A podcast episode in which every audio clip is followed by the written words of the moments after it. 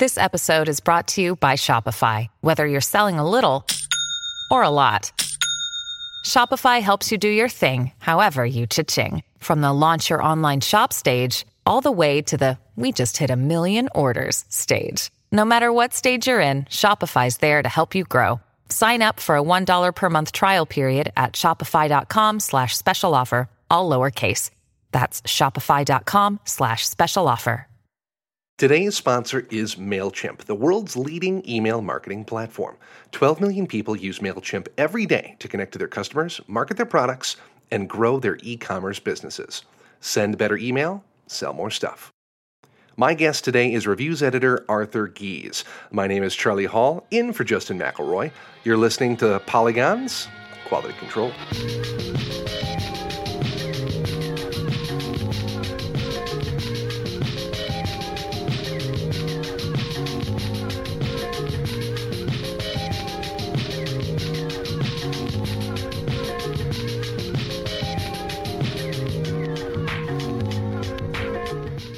Thank you for joining me today, Arthur. Today we're going to talk about Dishonored 2, if you got a couple of minutes. Uh, you know, I've got like one or two, probably. now we're kind of coming into the end of your holiday marathon here of uh, game reviewing. Um, but Dishonored 2 is one that's been very much hotly anticipated. For those that might not be familiar, introduce us to the world of Dishonored. Uh, Dickensian Tesla punk, I guess would be the way I'd describe it. Uh, the way that they they have a term for it uh, called whale punk, which is that uh, it is a hyper industrial revolution in a sort of Victorian setting where there's lots of very science fictiony technology, uh, but still rooted in the expectations of the industrial revolution. And instead of oil from petroleum, uh, it runs on the oil from whales uh, and those whales are sort of being hunted into extinction, and that's uh, a plot line that's going in the game. But uh, but yeah, so it, it's very much a, a, steampunk sort of sort of Victorian Dickensian nightmare state. And your review kind of picks up uh, right at the beginning of things and, and, goes into detail of how it, it branches almost immediately. It branches onto one of two different main protagonists either Royal Protector Corvo Attano or the Empress Emily Kaldwin. So, how does this play out in game terms? Like, how are you, how, how is it sheared into two different experiences and presented to the player? So, um, for people who didn't play the first game, Corvo was the protagonist of that game. Uh, and that game opens with the Empress uh, Jessamine Kaldwin, I believe her name was, being assassinated in front of her daughter, Emily. Uh, and over the course of that game, you as Corvo are framed and need to take revenge and sort of unravel the conspiracy that blamed you for the death of the Empress, who is also your lover. It's revealed later. Uh, Corvo is Emily's father, and this isn't a plot point that's buried anywhere. It's very, very explicitly uh, acknowledged in the game. And so when the game starts, there's a moment where you're playing as Emily as you're walking through the royal audience chamber and throne room because it's the anniversary of Jessamine Kaldwin's assassination. And uh, very quickly, a coup occurs, uh, and, Je- and uh, Emily is deposed. And as a fight takes place in the throne room, it goes to a scene of Emily and Corvo back back, and that is where you select the character that you will play for the rest of the game uh, and the other character is incapacitated by the uh, the the coup plotters. Uh, and from there, um, each each of the characters has different abilities. Like they have some basic sort of similarities in what they can do, um, but uh, they have some pretty substantial differences in the things that they do. Emily seems more stealth oriented, whereas Corvo has more abilities that are oriented to conflict, though he is also more than capable of ghosting, as the game calls it, of being not seen, of, of making your way through the game world like a ninja. Um, but they do play quite differently, and I think there may even be differences in how easily they're seen by enemies, uh, at least in my time with the game. And I want to get a little bit more to into the to kind of the gameplay of it, but I, I want to linger here for just a moment. Like narratively speaking, it's just a very strange decision, in my opinion, to just kind of, you know, effectively off one of the one of the protagonists right at the start. What does it accomplish narratively as the game goes on to to not have access to one or the other of these characters throughout the game? The sort of result is that it's a game about one person as opposed to the pair and how they interact with each other. Um, at least that was my experience playing through it as Emily. I didn't finish the game with Corvo.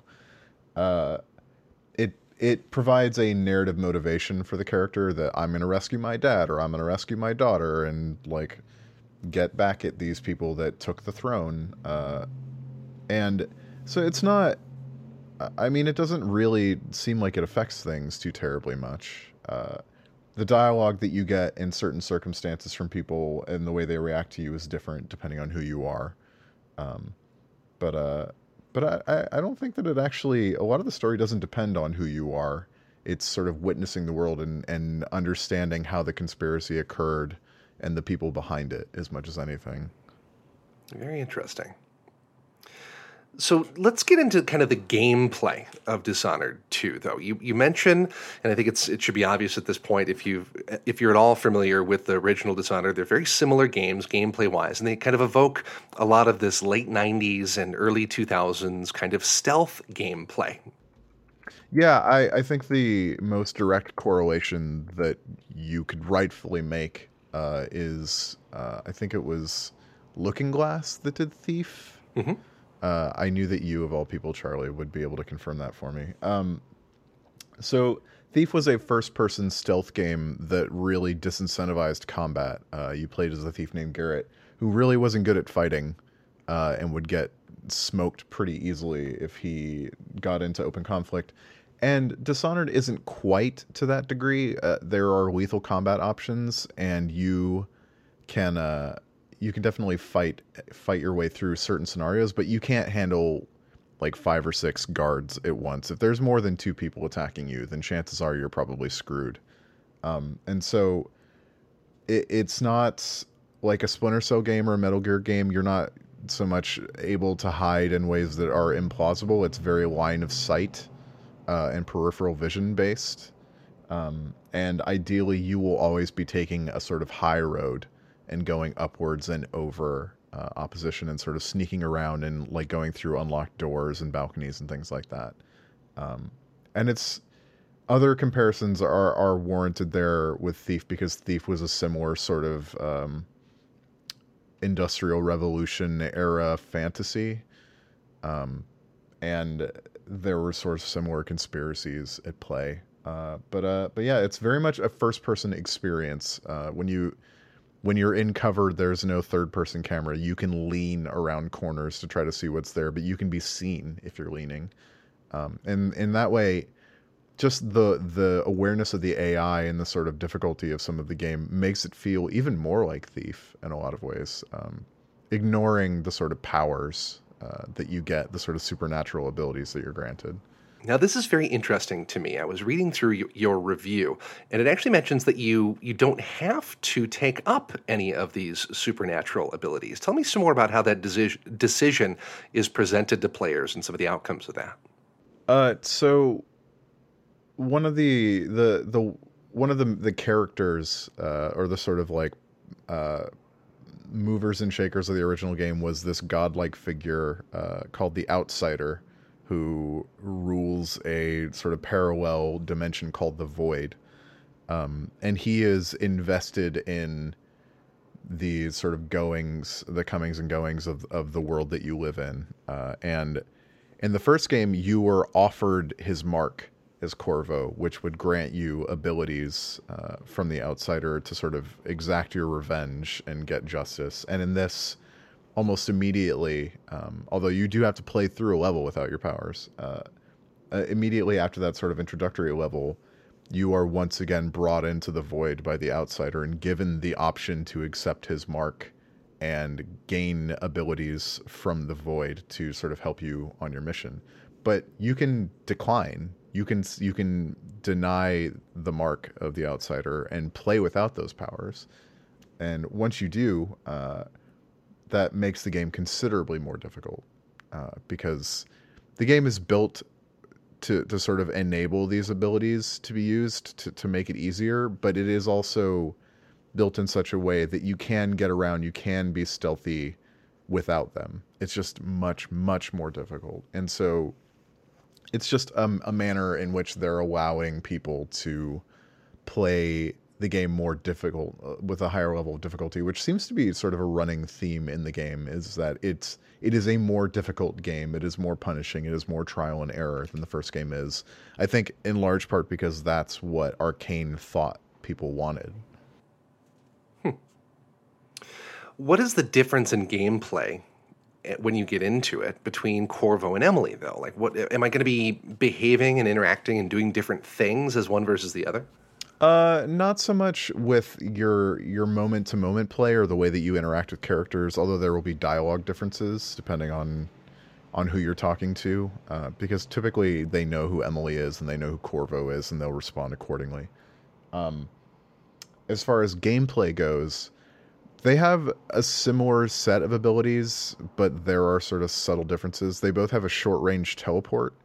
Um, Emily has something called has a new teleport called Far Reach, which sort sort of shoots out these shadow hands that drag her towards things, uh, which is a very practically similar ability to the Blink ability that Corvo had in the first game that re- makes a return appearance here.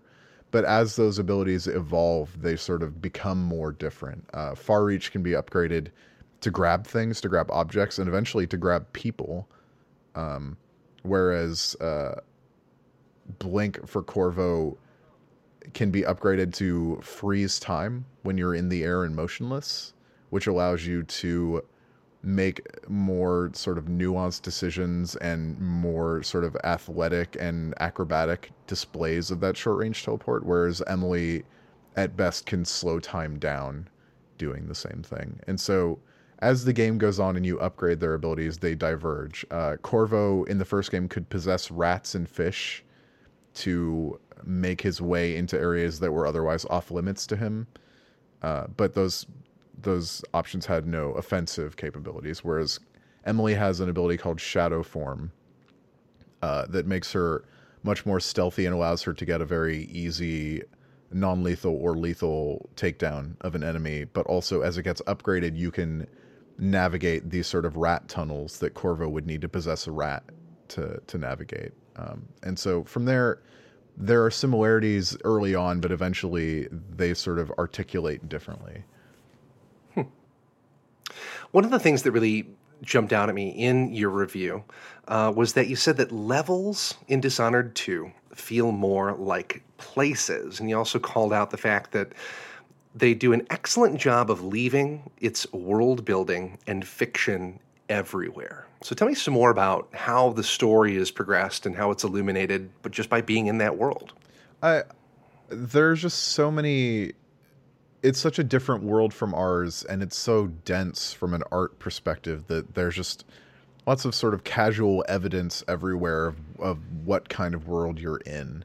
Um, right down from the characters' faces and bodies and appearances and the things that they say to the things in their houses and the things that they read and the books that are everywhere. And one of the things that games like this have been criticized for in the past, rightly or wrongly, is this idea of garbage collecting, that there's just junk everywhere that you can pick up. Uh, and I, I kind of admire Arcane for not taking that criticism and changing what they're doing. That instead dishonored is all about that trash collecting. There's just stuff everywhere to find and some of it is is useless but a lot of it isn't. And in a quest to find collectibles you will learn a lot about the world that you're in. A lot of lore is hidden not just on walls but in books and things like that. And there are sort of interesting return appearances by by virtue of that fiction from the first game, sort of elaborations on things from the first game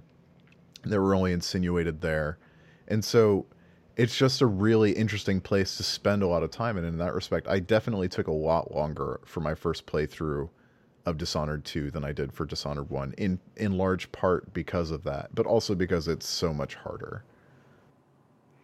Well, they've also, uh, your review states, uh, gone to great lengths to really evolve the levels that you're playing on, not just adding story, but adding uh, gameplay content as well. One of the sections of your review says at least two levels that you could recall that shifted and changed in real time in ways that I don't think I've seen before in a game. I know that you're very clearly trying to avoid spoilers there, but but can you elaborate on that? What do you mean I, when you're saying that?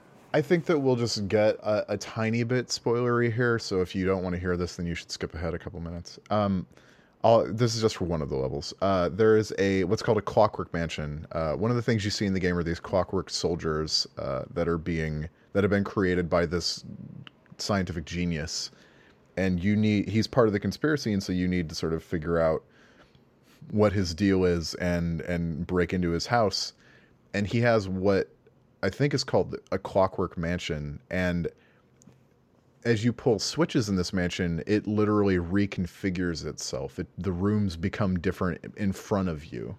Uh, like these panels pull back and new walls come in and and credenzas fold out and all this other stuff happens like stairs appear or disappear and as you make your way through the level and you sort of get to sneak your way behind the scenes you find that there is a sort of working structure behind this that it's not just magic of stuff disappearing. It's that these parts of the level are folded mechanically and and, and don't disappear. Like they are still there. And so it's this very sophisticated way of transforming the game by a means I don't think I've ever seen before in a way that feels extremely believable while also being fantastic and really impressive. That sounds really cool. It is really, really extremely cool, and it's one of the things in the game where it feels like this wasn't something that Dishonored One could have done. That this is something that is exclusively possible on the new hardware that this game is taking place on. And you know, like I feel like a lot of times we don't see that in games that we're playing. We don't see things that we couldn't have seen on the last generation of consoles. Uh, and this is one of those things where it definitely feels that way. And there's another mission later in the game that does a, a similar level of holy crap, I can't believe I'm seeing this kind of stuff. Um, it's really impressive. Well, Dishonored 2, of course, marks a, uh, a kind of a diversion here from standard operating procedure for Bethesda, which is the publisher on this game. Uh, and that is that they didn't get review code out to uh, outlets like Polygon until a day before the game released commercially. So, you know, they, they've indicated in press releases and on their website that this is going to be their policy going forward. This is the first new game um, since they've really formalized that policy. You know, what are your thoughts and feelings on this, and how did it change how you had to approach the game when you reviewed it? Yeah, I I wonder if I'm supposed to find an eloquent means of saying it really sucks. Uh, but that is certainly the most uh, direct and succinct way of putting it. It sucks. It sucks for reviewers. Um, I think that uh, it was a new level of stress and pressure above the stress and pressure that comes from reviewing a high profile game in a short amount of time, which is just sort of the nature of our business. Um, I got it I, I I feel a little sorry for Arcane releasing this in in the United States when they did because it came out the day after election day and that in and of it or we got it the day after election day. It came out the week of the election and I know that it was extremely difficult to focus on the game for at least the first couple days I got it and after that the the challenge is that I'm after deadline, that the deadline is already passed, that the game is out there, that people are playing it, that every every minute that it's not up is another minute where it becomes less relevant to our audience because they have the game, they know. Um, and unfortunately, it, it means that we're less able to protect people from buying a game that they didn't realize they didn't want. Uh, in a lot of ways, Dishonored 2 is a much more punishing, less forgiving game than the original Dishonored is. And I don't know. I, I feel like that's something that that maybe uh, that I wish that people had known going in more. Um, that it's not bad that a game is too hard for you or that you don't want a game that's as punishingly difficult as Dishonored 2 can be. To say nothing of the massive PC problems that the game has suffered, even after a couple of patches, it's still not functioning the way that people expect that it should. Um, and and I I bet that a lot of people wish that they had known that the PC version doesn't run well, that it has performance problems. Um, and you know, I I just think that that the criticism of the game or critique rather of the game suffers when people have to rush through it the way that they did. It took me longer to play Dishonored 2 than it took me to play Dishonored 1, but I turned around the review in about half the time. Um, and that's not, I don't think that that ever benefits a game, honestly. Uh, and I certainly don't think it benefits the audience. And so it's a struggle because I know that it's not a decision made by the people who made the game. I'm sure that they wish that people could have seen the game much earlier because it's something that they're justifiably very proud of. But it it is another sort of bit of mental calculus to make uh, in addition to the fact that playing a game for review is a job and that inherently is less fun than playing it on your own time uh, along with if you have to play it on a short deadline that's another bit of mental calculus you have to factor into the way that you write about the game because that's not a, an organic circumstance. And now almost not almost but but legitimate open antagonism from a publisher is something that that has to be factored into the way that we react to their games. Um, and and it's not easy. It's not easy to take the annoyance and irritation that I feel at, at Dishonored 2's publisher for sort of thumbing their nose at the press. And, you know, it's something that I'm sure will continue to be a conversation moving forward every time that Bethesda releases a game and talks about a game. And I think that that's unfortunate because I think ideally we, we just want to talk about stuff, you know, like we, we want to do right by the people that make the games and the people that play them. And I think that this makes it difficult to do that. Well, I, I really did enjoy the, the review that you put up on the site based on uh, your analysis and your, your thoughts and feelings on the game. The game certainly scored well, got an 8.5 based on the, the PS4 and the Xbox One code. You played uh, the PlayStation 4 version for your review? I played on PS4 Pro. Okay. Um, real quick, any differences between regular PS4 and the PS Pro version of this uh, game? It certainly seems to be running at higher than 1080p. Um, I don't think that they've been specific about what the differences are. Um, it's running at a higher resolution than the Xbox One version is, but the Xbox One version doesn't seem to be a slouch. I think Digital Foundry may have done a comparison, um, but I think it looks better on the PS4 Pro. I don't think that it's dramatically better, but it looks better. Um, it's running in a higher resolution than I think it otherwise would be. It wasn't an unpleasant experience, but you know, it wasn't anything sort of mind blowing.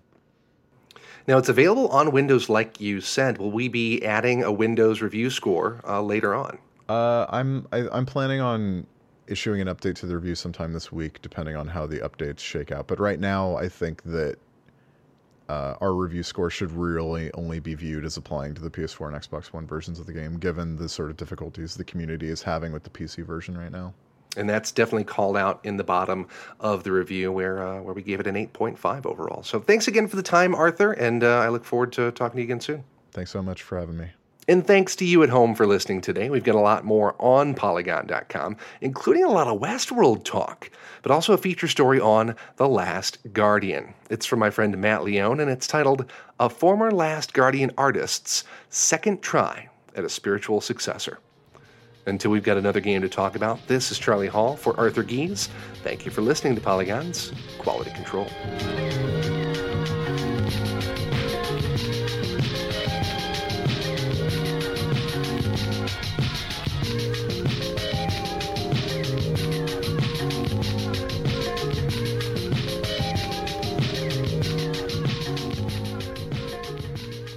Integrate and connect your store with MailChimp in order to personalize and automate your marketing.